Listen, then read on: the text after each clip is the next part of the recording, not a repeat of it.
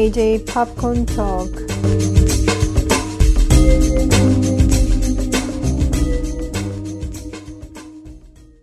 안녕하세요. JJ 팝콘 토크의 제이미입니다. 오늘 말씀드릴 작품은 로버트 에거스 감독의 더 노스맨입니다. 한국에서는 아직 소개가 안 된 작품인데요.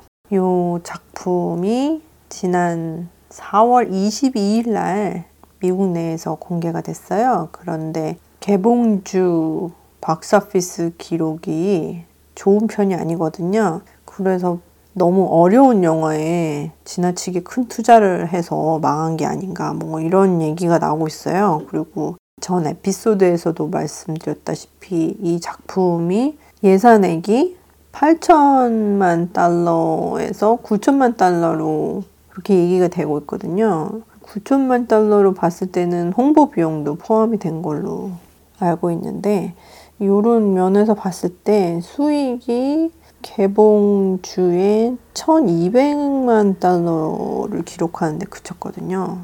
이곳은 진짜 말도 안 되는 기록이죠. 거의 망했다고 봐야지 되는데 근데 이 영화를 직접 보시게 되면은 아시겠지만 주말에 뭐 데이트하러 갈 때 볼 영화 절대 아니거든요.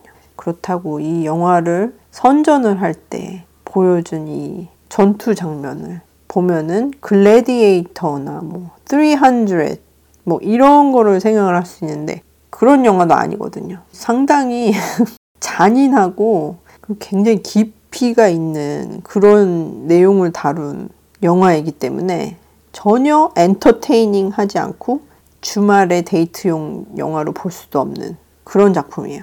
그래서 이 영화가 본전을 뽑는 것은 거의 힘들지 않았었나 그런 생각이 듭니다. 하지만 영화 팬으로서 이 영화의 제작 비용을 대주고 영화가 만들어질 수 있도록 해준 영화사 사람들한테 너무 고마운 거예요. 개인적으로. 제 돈이었으면 절대 모험을 하지 않았겠지만 하여간 팬으로서는 정말 감사한 영화죠. 이 영화는.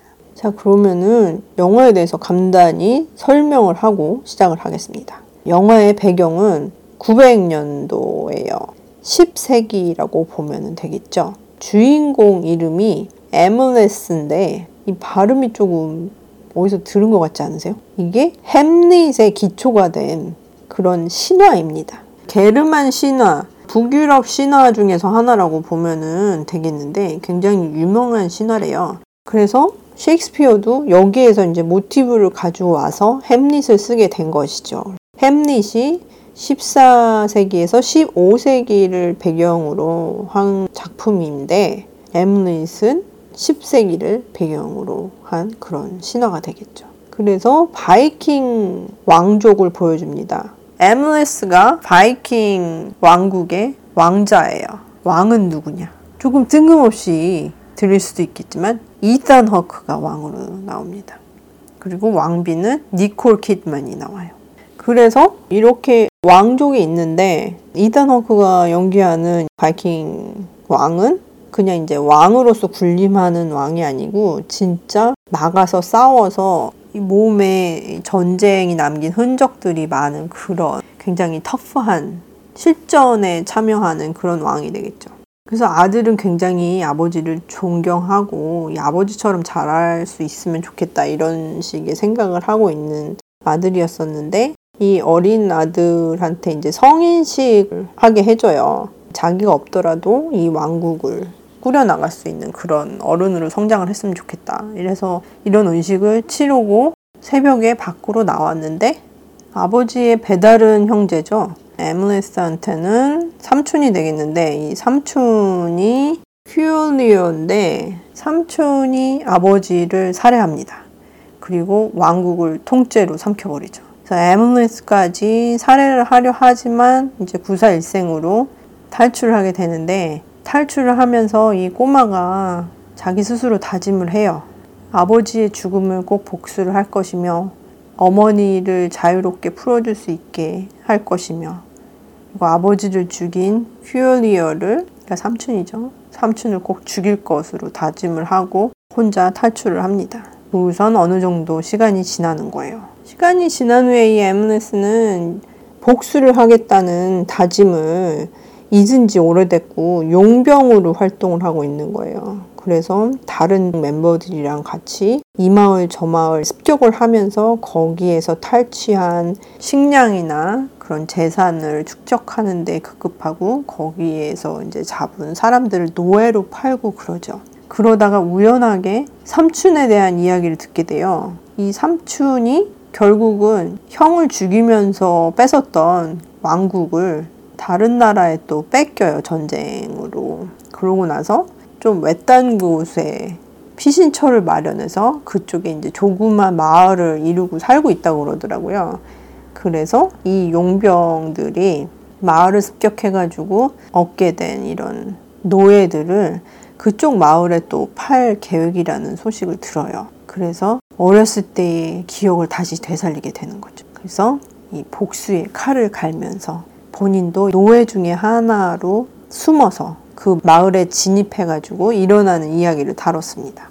그래서 얘기를 보면은 아까 말씀을 드렸다시피 엠리스의 이야기가 이제 햄릿의 베이스가 된 신화잖아요. 그러니까 햄릿의 이야기를 따라서 가긴 하는데 햄릿의 이야기뿐만이 아니고 고전 작품 중에서 맥베스나 오이디푸스 뭐 이런 작품들도 생각을 할 수 있게 하는 그런 내용을 담고 있어요. 이 외에도 햄릿의 모티브를 따서 만들었던 디즈니 애니메이션이 The Lion King이거든요. 라이언 킹의 이야기 구조도 약간 볼 수가 있고 The Northman은 글래디에이터나 300, 300, 브레이브하트나 스파르타커스 이런 작품에 비교를 하는 것보다는 1985년도 작품이죠. Come and See 그러니까 영어로 하면은 Come and See 그리고 1957년도 구로사와 아키라 감독의 작품이죠.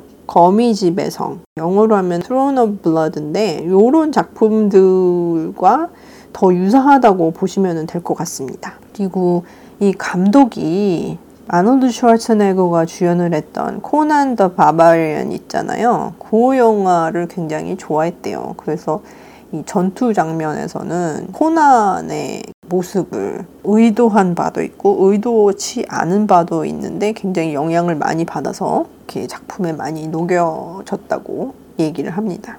그래서 보면은 이게 바이킹을 주제로 하고 전투 장면이 많이 나오긴 하지만 이 영화가 트레일러에서 볼 수 있는 것처럼 예고편이죠. 예고편에는 전투 장면만 나와요. 그래서 백인 남자들이 많이 좋아할 만한 그런 액션 영화로 보이는 거죠. 뭐 이런 식의 영화를 생각하고 사람들이 보러 갔다가 기겁을 하고 나오는 거예요. 그리고 친구들한테 아 절대로 이 영화 보지 말라 막 이런 식으로 얘기를 하는 사람들이 많다고 그러더라고요. 그러니까 예고편이 잘못된 거지. 아무리 티켓을 많이 팔고 싶다 그래도 영화를 제대로 소개를 해야지 잘못된 이미지로 포장을 해서 사람들을 극장에다가 일단 데려다 놓을 수는 있겠지만 그 후에 후폭풍을 어떻게 할 거냐고. 그래서 그 후폭풍을 기대를 못 하고 이렇게 무리를 한 게 아닌가 뭐 이런 생각이 들어요. 왜냐하면은 이 영화에 비교하면은 브레이브하트나 스파르타커스 뭐 300, 글래디에이터는 디즈니 영화 같아 진짜. 왜냐하면은 로버트 에글스 감독은 전에 만들었던 The Witch나 The Lighthouse도 마찬가지고 굉장히 역사적인 그런 고증을 중요시하는 감독 중에 하나거든요. 그래서 이 작품 역시 바이킹에 대해서 얘기를 하고 있지만 이게 벌써 천년이 더 된 그런 역사적인 얘기를 다루는 거잖아요. 이 얘기를 그냥 우리가 알고 있는 바이킹 영화처럼 만든 것이 아니고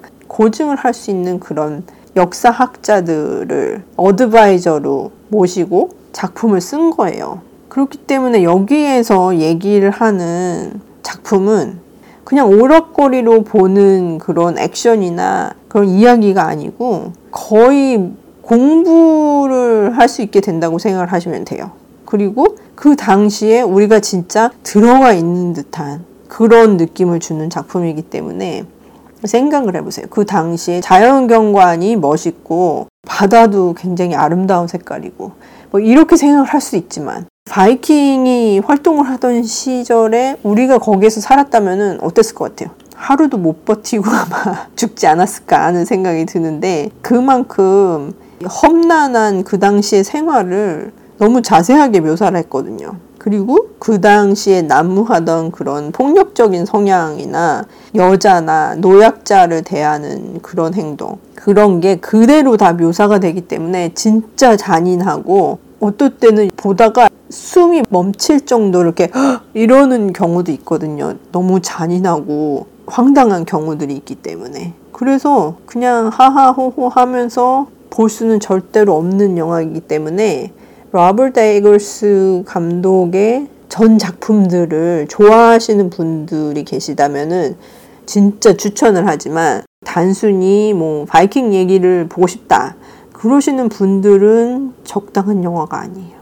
물론 바이킹에 대해서 확실히 알 수는 있어요. 이 영화를 보면. 그렇지만 그냥 바이킹 나오는 액션 영화를 보고 싶다. 절대로 이 영화는 추천드리지 않습니다. 근데 영화로서 완성도가 높은 그런 historic한 이야기를 보고 싶으신 분들 그리고 로버트 에글스 감독이 만들었던 The Witch나 The Lighthouse의 감성적인 면이나 촬영 면에서 그런 느낌을 좋아하시는 분들은 꼭 추천을 드려요. 자, 이 작품은 이 박스오피스에서는 굉장히 안 좋은 성적을 올렸지만 이 평론가들은 진짜 점수를 많이 줬었거든요. 그래서 보면은 메타스코어에서 100점 만점에서 83점을 받았고 그리고 로튼 토마토의 경우에도 89%의 신선도를 기록을 했어요. 엄청 높은 편이 되겠죠. 그리고 이 The Northman의 경우에는 로버트 에글스가 감독을 했지만 각본 작업도 같이 했거든요. 그래서 같이 집필을 한 작가가 시온이라는 작가인데 이 사람이 작년에 개봉했던 Lamb이라는 영화도 썼고 그리고 2000년도에 개봉을 했던 Dancer in the Dark도 썼거든요. 그 영화에서의 주인공이 가수인 비욕이었잖아요. 비욕하고는 시온이 어렸을 때부터 친했다고 그러더라고요. 그런데 비욕이 The Northman의 작곡가로 참여를 한 로빈 캐롤란하고도 친하다고 그래요. 그래서 그렇게 연결이 됐대요. 로빈 캐롤란이 로버트 에글스한테 비욕을 소개를 해주고 비욕이 바이킹에 대해서 로버트 에글스 감독이 작품을 구상을 하고 있다 그러니까 시온을 또 이제 얘기를 한 거죠. 그 전부터 알고 있긴 했지만 그렇게 해서 연결이 됐고 시온이 작품을 같이 하기로 한 다음에 거기에 비욕이 또 이 작품에도 잠깐 깜짝 출연을 해요. 그래서 이 작품을 보면은 윌럼 데포랑 비옥이 잠깐 출연을 하는데 둘다다 뭐라 그러죠? 샤먼으로 볼 수 있겠죠. 미래를 예측을 할 수 있는 그런 예언자처럼 출연을 하는데 너무 독특한 역할들입니다. 그러니까 둘다 다 굉장히 연기를 독특하게 하는 사람들이기도 하거니와 잠깐 나오는데도 임팩트가 엄청나거든요. 조금 더 볼 수 있었으면 얼마나 좋았을까 막 이런 생각도 들고 그리고 바이킹 왕으로 출연했던 이단 허크도 초반부에 잠깐 등장을 하는 거에 그치지만 주인공 에밀리씨 복수를 하겠다는 결정을 하게 하는데 굉장히 큰 몫을 하는 캐릭터를 잘 소화를 했어요. 저는 솔직히 이단 허크라 그러면은 부드러운 느낌이 아직까지는 강했다고나 할까요? 그래서 좀 걱정을 하긴 했었는데 바이킹 킹으로 나온다니까 근데 그렇지 않더라고요.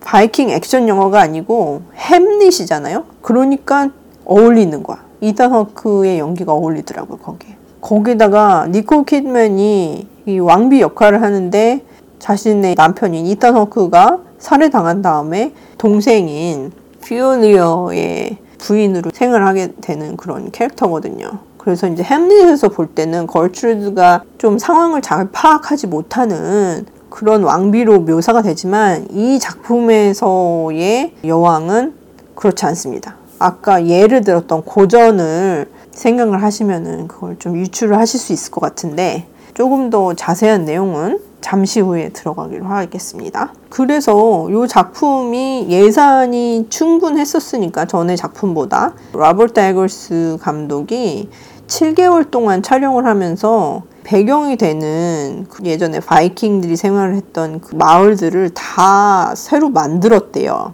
그래서 연기하는 배우들이 따로 상상을 할 필요가 없을 정도로 그렇게 고증을 해서 만든 마을로 이루어지고 costume 역시 의상들 역시 그렇게 다 제작이 됐기 때문에 연기하기 참 수월했다고 얘기를 하고요. 그리고 이 감독의 특징은 production design을 맡았던 크레이그 라스롭하고 촬영을 담당한 제린 블라슈케가 다 이 감독이 작업했던 The Witch하고 The Lighthouse에서도 같이 다 일을 했던 그런 사람들이거든요. 그래서 이 사람들이 조금 독특하게 일하는 방식이 있는 것 같아요. 특히 로버트 에글스 경우에는 long take를 되게 좋아하고 이 long take도 뭐 handheld나 아니면 steadicam으로 찍는 게 아니고 크레인 같은 거를 이용을 해서 movement가 굉장히 자연스러우면서도 상당히 정적인 움직임이라고 그래야지 되겠죠. 부드럽지만 정적인 움직임이라고 볼 수 있겠는데 이런 이 롱테이크가 용병들이 마을을 침략을 할 때 쓰이거든요. 그래서 굉장히 긴 테이크인데 그게 딱 한 번 끊어서 가는 그런 장면으로 묘사가 돼요. 그래서 벌판에서 숨어 있다가 나무 펜스를 올라가서 그 마을 안으로 침투를 해서 사람들이랑 싸우는 그 장면들을 한 테이크로 이렇게 가는 거예요. 주인공 에밀레스 캐릭터를 맡은 알렉산더 스카스가드가 연기하는 모습을 자연스럽게 보여주는데 아 이거를 보면서 진짜 요즘 할리우드 영화들은 편집의 도사들이 많은 그런 작품들이 나오기 때문에 몇 초 단위로 막 editing이 되는 경우들도 있거든요. 액션 장면도 그렇고. 그런 걸로 비교했을 때 이렇게 길게 몇 분 동안을 가는 롱테이크를 보면은 너무 이제 만족감이 생기는 그런 느낌을 받을 수가 있어요. 그리고 일단 아름답고 그레이스풀하다고 얘기를 해야지 되겠죠. 그래서 그런 면에서 이 작품이 존재한다는 자체가 진짜 고마운 것 같아요. 이게 스튜디오 익세키티브들한테 이렇게 고마움을 느끼는 적도 별로 많지는 않은데 이 작품은 진짜 고맙긴 합니다. 그리고 더 좋았던 점은 역사적인 고증을 그대로 따라서 갔기 때문에 과거를 미화시킨 그런 이야기로 들려주는 작품들이 많았었는데 그렇지 않고 사실 그대로 보여주는 이야기여서 좀 신선했었고 특히 이 로버트 에글스 감독의 이제 비전이 그대로 살아있는 작품이기 때문에 첫 번째 두 작품하고 규모 면에서는 상당히 차이가 나는 그런 예산액이 큰 영화로 만들어지긴 했지만 이미지상의 느낌상의 흐름은 계속 같이 가는 듯한 그런 생각이 들었습니다. 자, 여기서 굉장히 기억에 많이 남는 장면들이 몇 개 있는데요. 첫 번째는 작은 마을을 용병들이 공격하는 그 전투 장면하고 두 번째는 바이킹들이 예전에 실제로 했던 현재 크로켓 정도로 생각을 하시면 될 것 같은데요. 예전에는 볼 게임으로만 불렀었대요. 볼을 차지하기 위해서 서로 싸우는 건데 몇 점을 따느냐가 당시에 중요했던 게 아니고 누가 끝까지 살아남느냐 뭐 요런 게 더 중요했던 그런 게임이라고 합니다. 그래서 진짜 잔인하게 공을 차지하기 위해서 서로 싸우는데요. 그런 장면들이 묘사된 액션 시퀀스가 또 있고요. 그리고 마지막으로는 주인공이 복수의 대상과 싸우게 되는 그런 장면이 있는데 그 장면 역시 진짜 이걸 어떻게 따로 표현을 해야 될지 모르겠는데 멋있어요. 그렇게 서로 막 이렇게 지쳐갈 정도로 그렇게 힘겹게 싸우는데 멋있어요. 진짜 아름답게 묘사가 됐는데 잔인함에도 초점이 맞춰져 있어요. 이 두 가지 모습이 잘 결합이 된 그런 작품이라고 할 수 있겠죠.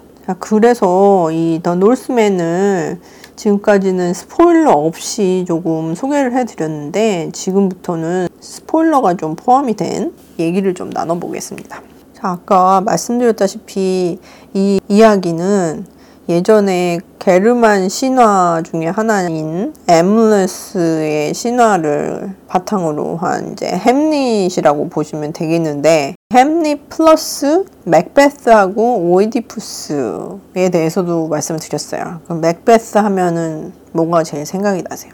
맥베스 하면은 레이디 맥베스가 좀 생각이 나잖아요. 그리고 오이디푸스 하면 또 무슨 생각이 나세요? 그것도 역시 오이디푸스의 어머니가 또 생각이 나잖아요. 어머니와 오이디푸스의 관계에 대해서도 또 생각이 들고. 그러면 결과적으로 집중이 되는 캐릭터가 누구냐?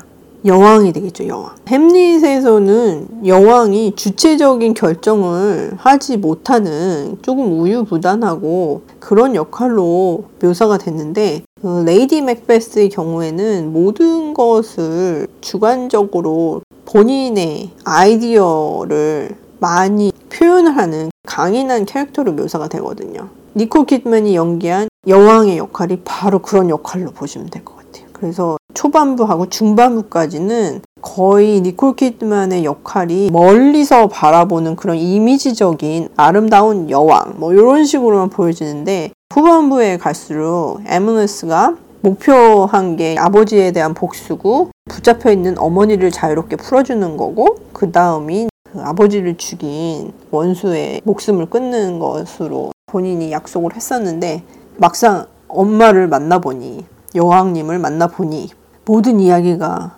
바뀌어지는 거죠. 본인이 보고 들었던 게 진실이 아니었던 거지. 그런 면을 니콜 키드맨이 너무 연기를 소름 끼치게 잘하는 거예요.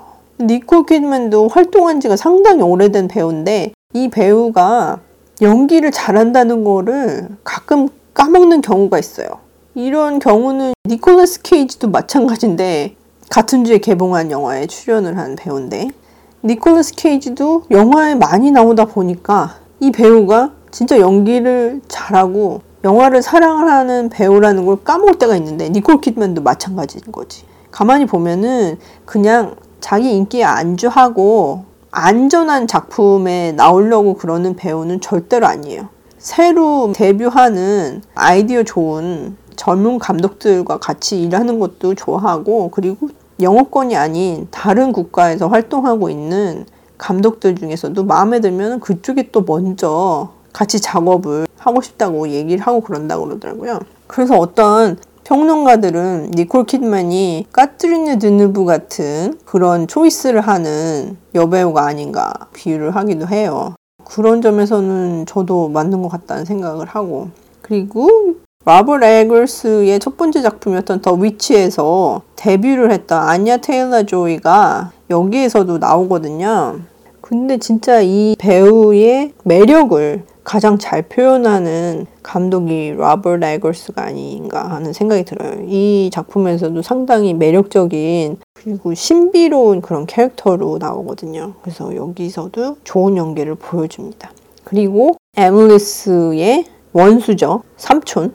퓨리어 역할을 하는 배우는 클라리스 뱅이라는 배우인데 이 배우가 넷플릭스에서 보실 수 있는 드라큘라라는 시리즈가 있어요. BBC에서 만든 시리즈인데 요게 이제 셜록을 만든 그 제작진이 만들었는데 계속 이어갈 수 있는 그런 시리즈로 기획을 했었는데 완전히 망했었죠 당시에. 저도 그 시리즈를 보고서 뭐야 이거? 막 이렇게 생각을 했었던 기억이 나는데 그래서 이 배우에 대한 기억이 그렇게 좋지는 않았었는데 The Northman에서 너무 좋은 연기를 보여주는 거예요 이 배우가. 클라리스 뱅이라는 배우가 진짜 좋은 연기를 보여줍니다. 그리고 마지막으로 주인공인 에믈레스를 맡은 알렉산더 스칼스가드는 트루 블러드에서도 유명하고 Big Little Lies에서도 유명한데 좀 재밌는 거는 Big Little Lies에서는 니콜 키드만하고 알렉산더 스칼스가드가 부부로 나왔었잖아요. 근데 여기서는 엄마와 아들로 나온다는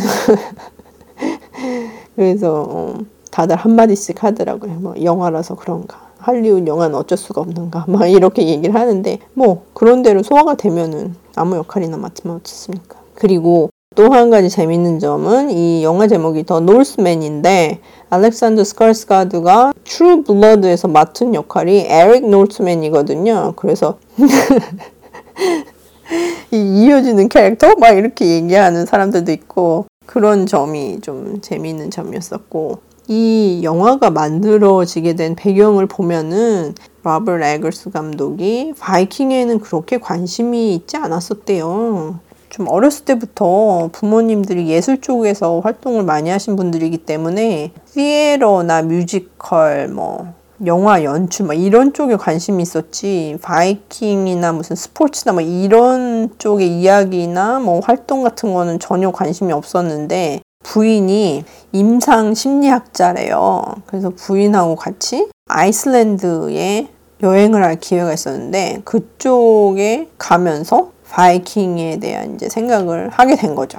그리고 미국 내 History Channel이라고 케이블 채널 중에서 하나가 있거든요. 거기에서 몇 년 전부터인가 바이킹에 대한 그런 시리즈나 프로그램들을 많이 하면서 좀 인기가 많이 올라가고 있었어요. 그래서 이 사람이 그쪽에 관심을 갖기 시작했었는데 우연하게 알렉산더 스카스가드하고 식사를 할 수 있는 기회가 있었는데 알렉산더 스카스가드는 그런 이제 바이킹 쪽의 피를 받고 내려온 그런 자손 중에 하나라고 할 수 있겠죠. 그래서 바이킹에 대한 영화를 어렸을 때부터 만들고 싶다는 생각을 했었고 좀 구체적으로 생각했던 거는 뭐 거의 10년 전이라고 얘기를 해요. 그러다가 로버트 에거스하고 함께 힘을 합쳐서 작품을 만들 얘기가 되고 거기에 이제 시온이라는 작가도 합류를 하면서 완성체로 만들어지게 된 거죠. 영화가 2시간 16분이 되지만 보는 동안에 지루하거나 따분하거나 이런 생각이 들 겨를이 없어요. 영상 자체가 아름다운데 이야기는 복수극이라는 이제 단순한 스토리 구조를 가지고 있지만 굉장히 다양한 캐릭터의 심리적인 변화를 볼 수 있거든요. 그 안에서도. 그리고 액션이 있긴 한데 이 액션이라기보다는 폭력성이라고 얘기를 해야 될 것 같아요. 이 폭력성이 잔인함을 그대로 다 보여주는 그런 영상으로 보여지기 때문에 그걸 보면서도 이제 잔인하긴 한데 눈을 다른 데로 돌리기는 힘든 계속 나를 잡아 끌어들이는 듯한 그런 느낌을 받는 영화라고 볼 수가 있겠죠. 자, 그러면은 지금까지 Northman에 대해서 이야기를 해봤었는데 이 작품에서 가장 눈길을 끄는 그런 연기를 선보여줬던 니콜 키드만이 출연했던 다른 작품들도 몇 개 더 recommendation을 해볼게요.